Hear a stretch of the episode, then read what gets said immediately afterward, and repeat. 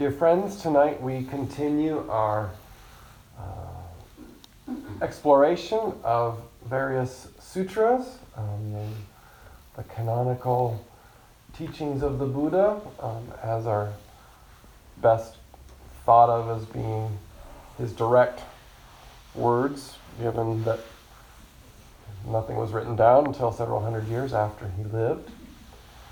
Um, I pondered somewhat too long on which sutra for us to study this month. Um, and finally, having taken home the paperback um, version of the chanting book, I chose the Discourse on the Four Kinds of Nutriments. After which I discovered that it was not in the hardback book, and that's one of, that would be one of the reasons that we are not very familiar with it. It is not one that we regularly um, chant during our monthly sutra services. Um, it is also very strange, very graphic, disturbing visual imagery, and very opaque. Um, and I really only also realized that as I started trying to um, study it more closely. However, I think for those reasons it is worth examining. And so I offer you not a definitive interpretation or commentary, because these are in the shape of metaphors and images, and I think um, even though there are some some traditional commentaries, including some by Thay that I will share parts of, I think the imagery is the kind of thing that if you wish to engage it personally in your own practice, you will have to find your own um, vision of how it, how you can relate to it because it is they are very difficult and striking images. I also say that the other um, motivation that I had for uh, studying this sutra this month is that this this set of the four nutriments is something that comes up in the five mindfulness trainings, the fifth training on mindful consumption. And it's sort of a little set of these things um, that we kind of trip over, gloss over, and um, again, the terminology is kind of um, esoteric, and we often um, get a little bit, um, we don't get into the richness of those things as well. And so I, I, I, felt that for me it was, it, was, it was valuable to engage them a little further, even though, again, this particular text is, has its challenges. Um, because of that, I want to front load a little bit um, the, some of the terminology before I read um, the discourse itself. Um, so you may remember from either the mindfulness trainings or having studied this discourse already the, the four nutriments are um, considered to be the things that we feed ourselves or the things that nourish us in the broadest possible sense. And so edible food is the most obvious one, and it's, it's, it's the one that we often um, speak of the most when we are talking about mindful consumption. Um, sense impressions are the things that we take in through our sense of sight and sound and smell and taste and touch. And again, that's a fairly clear thing that we can imagine consuming and the different kinds of, of sensory experiences nourishing us or harming us in various ways. Um, volition is one of the trickier ones, and it is also regularly um, translated as motivation, intention, or our sort of deepest desires are the things that, that make us, that compel us to, to act or, or think or do certain ways.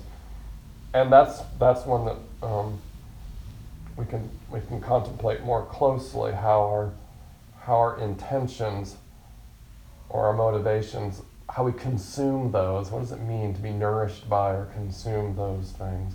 And lastly, consciousness is again something that sounds kind of weird. It's like, how do we consume consciousness? And um, the idea there is that uh, thoughts, ideas, memories um, plans for the future are all things that we that we give our minds to, and that again we we um, in a certain way of speaking um, consume those things, and they in turn feed us and nourish us, or have the potential to harm us. Um, so, so there's the terminology. Um,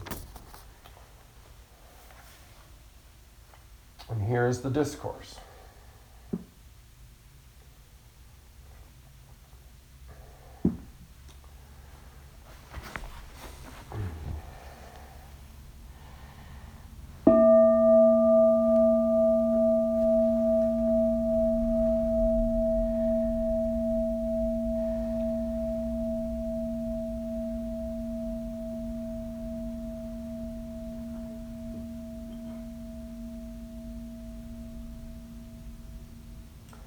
This is what I heard one time when the Buddha was at the Anathapindika monastery in the Jeta Grove near the town of Shravasti. That day, the Buddha told the monks, There are four kinds of nutriments which enable living beings to grow and maintain life. What are these four nutriments? The first is edible food. The second is the food of sense impressions. The third is the food of volition the fourth is the food of consciousness. Bhikkhus, how should a practitioner regard edible food? Imagine a young couple with a baby boy whom they look after and raise with all their love. One day they decide to bring their son to another country to make their living. They have to go through the difficulties and dangers of a desert. During the journey, they run out of provisions and fall extremely hungry. There is no way out for them, and they discuss the following plan. We only have one Son, whom we love with all our heart. If we eat his flesh, we shall survive and manage to overcome this dangerous situation. If we do not eat his flesh, all three of us will die. After this discussion, they killed their son with tears of pain, and gritting their teeth, they ate the flesh of their son, just so as to be able to live and come out of the desert. The Buddha asked, Do you think that the couple ate their son's flesh because they wanted to enjoy its taste and because they wanted their bodies to have the nutriment that would make them more beautiful? The monks replied, No, Venerable Lord. The Buddha asked, Were the couple forced to eat their son's flesh in order to survive and escape from the dangers of the desert? The monks replied, Yes, Venerable Lord. The Buddha taught monks every time we ingest edible food, we should train ourselves to look at it as our son's flesh. If we meditate on it in this way, we shall have clear insight and understanding, which puts an end to misperceptions about edible food, and our attachment to sensual pleasures will dissolve. Once the attachment to sensual pleasures is transformed, there are no longer any internal formations concerning the five objects of sensual pleasure in the noble discipline disciple who applies themselves to the training and the practice. When the internal formations still bind us, we have to keep returning to this world. How should the practitioner meditate on the food of sense impressions? Imagine a cow which has lost its skin. Wherever it goes, the insects and maggots which live in the earth, in the dust, and on the vegetation attach themselves to the cow and suck its blood. If the cow lies on the earth, the maggots in the earth will attach themselves to it and feed off of it. Whether lying down or standing up, the cow will be irritated and suffer pain. When you ingest the food of sense impressions, you should practice to see it in this light. You will have insight and understanding, which puts an end to misperceptions concerning the food of sense impressions. When you have this insight, you will no longer be attached to the three kinds of feeling.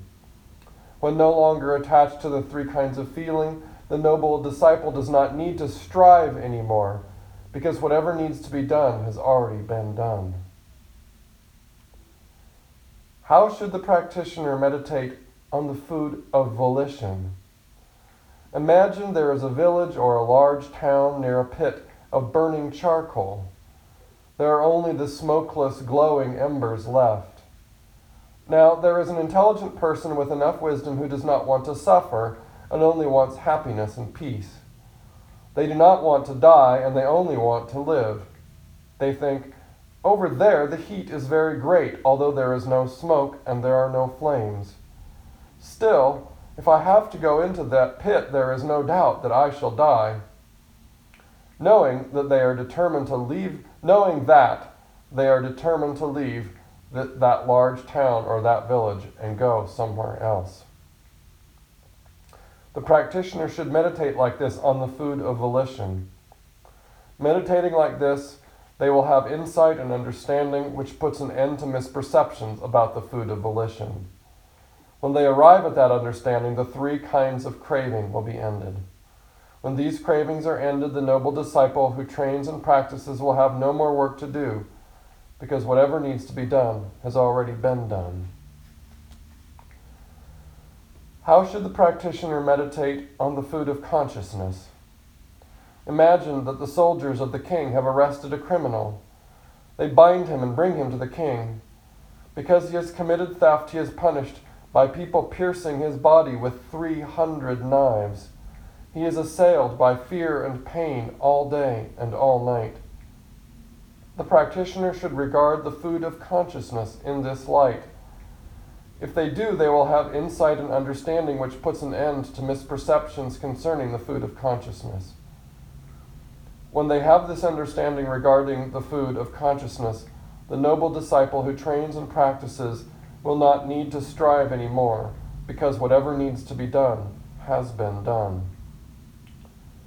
When the Buddha had spoken, the monks were very happy to put the teachings into practice.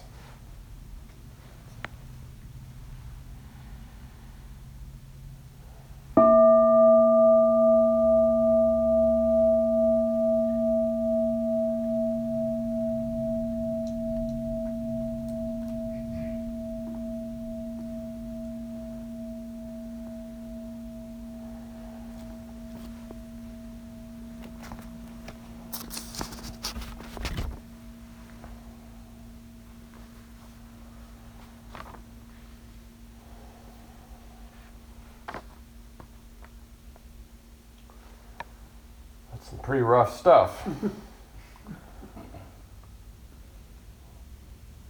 and one could sort of contemplate why all of these examples are so um,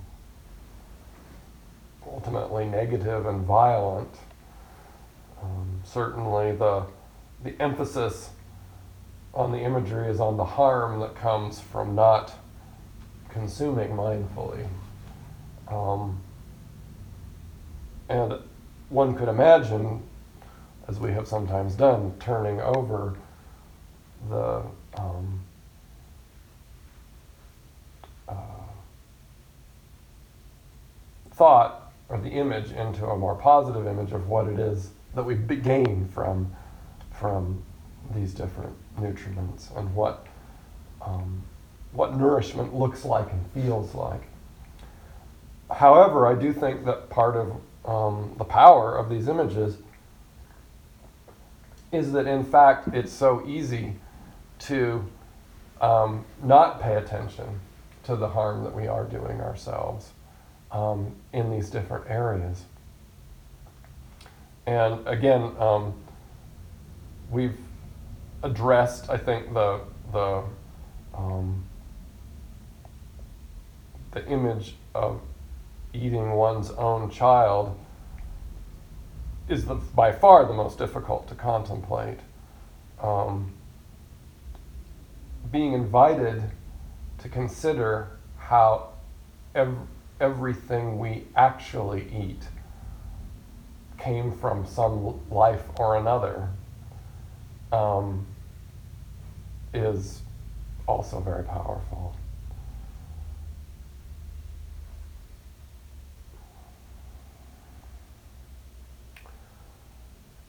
I think similarly, things like um, what what kinds of sen- sensory experiences or sense impressions we surround ourselves with can be very subtle, and sometimes it takes a big change of context to be made aware of just what impact and what possible harm our senses are creating for us. And certainly, when we go on retreat, one of the things about the silence is that we are not um, filling our, our ears with lots of loud sounds. Um, we're not stimulating our, our eyes with all kinds of images. And um, so we have, again, the opportunity to assess and um, experience what, what it means to be free from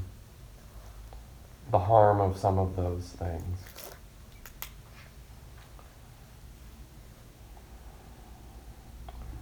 Clearly, our motivations and desires are even harder to engage um,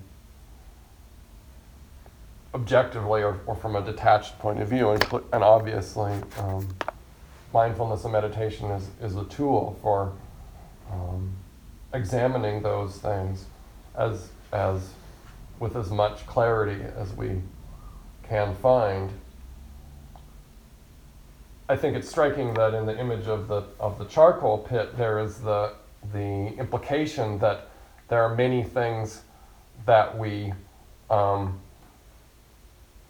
don't even see or perceive. So there's this this red hot pit that would burn us up, but we don't even hardly notice it. And so the, the recourse in the parable is to simply leave the leave town to avoid to, to ensure that we don't accidentally fall into that pit because we don't necessarily notice it as we're going around.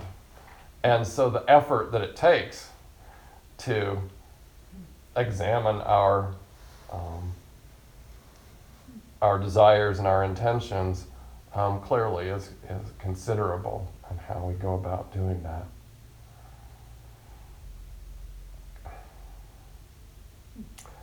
finally, in the in some of the commentaries on the image of the the convicted thief being stabbed repeatedly, um,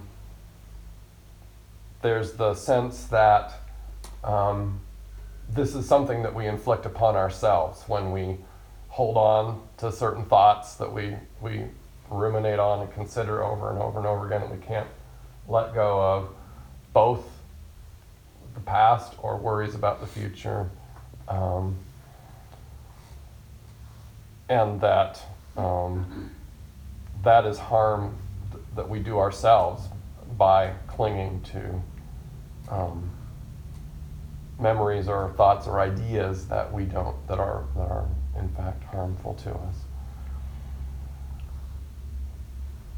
And I think that um, you know one of the very first little uh, phrases or or um, thoughts of Buddhist um, practice that I was exposed to before I began sitting here was just a single phrase: "What you give your mind to grows," and that um, always really um, somehow summed up to me so much of what this practice is about and what the understanding of how we how we both nurture nurture ourselves and, and um, nourish ourselves and how we how we harm ourselves and poison ourselves. And um, especially the last two nutriments the ideas of volition and consciousness clearly are very strongly um, embodied by that simple phrase what we give our mind to grows.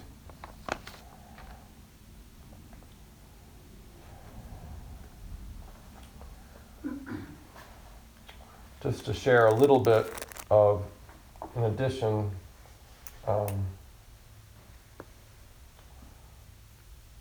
Thay's commentary um, around the nutriments. Um,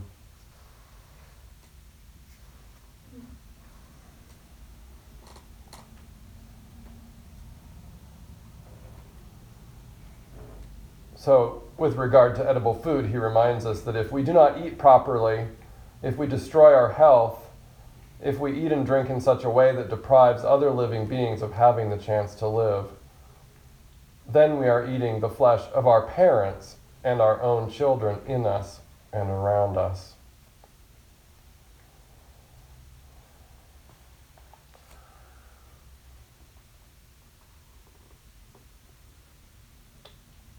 Interestingly, he include he categorizes um, things like news and ads and um, things that could be thought of as almost ideas, but that come from outside of us, as part as is in with the image of sense impressions. Um, the sights and sounds used to capture our attention draw us in and contain toxins. We have to protect ourselves and guard our six senses against these toxins while driving through a city or being in, immersed in our sort of usual environments. And again, that image of the, the skinless cow is so ghoulish and creepy, but again, there's this notion that we are, ex- we are as exposed as that skinless cow. We are as receptive, as sensitive, um, and um, without mindfulness. Mindfulness is the only agent that can guard the door of our six senses and protect us. So mindfulness is that skin, that, that hide that the cow should have to be able to be safe in the world and not be tormented by every single touch of anything, any little thing.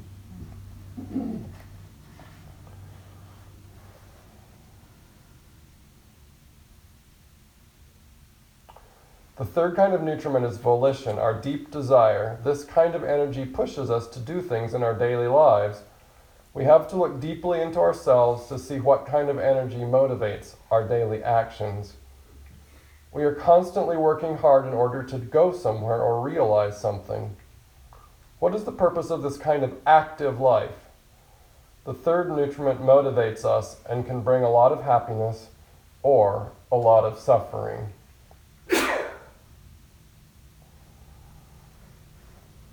And with regard to the charcoal pit, we must see whether our intention is bringing us suffering and despair. If so, we must release it and find another source of energy. And again, the willingness to actually leave town. I mean, think about how dramatic of a change that is to just say, nope, not doing this anymore, and and make a very big, um, big change in your life and your thinking, your behavior to to protect yourself and to stay, stay healthy and whole. Consciousness represents the sum of all actions that have been done thoughts, speeches, and bodily acts. The maturity of consciousness brings forth the manifestation of our present body, our present mental state, and our present environment. Consciousness here is described in terms of the deluded mind, the mind characterized by wrong views and afflictions that result from unwholesome volitions or motivations. The suffering of the three realms, the realm of desire, the realm of form, and the realm of non form, are the consequences of our actions that determine the nature and quality of our consciousness. If consciousness gets the wholesome kind of food, in the Eightfold Path right view, right thinking, right mindfulness, right speech, right communication, concentration. It will undergo transformation and become true mind, which will serve as the basis for the manifestation of a healthy body, wholesome and happy mental states, and a same, sane and beautiful environment. So I, I have no great additional wisdom to offer um, except for the invitation to um, consider these images and how they might inform your own practice and um, how we, we feed ourselves with all of these aspects.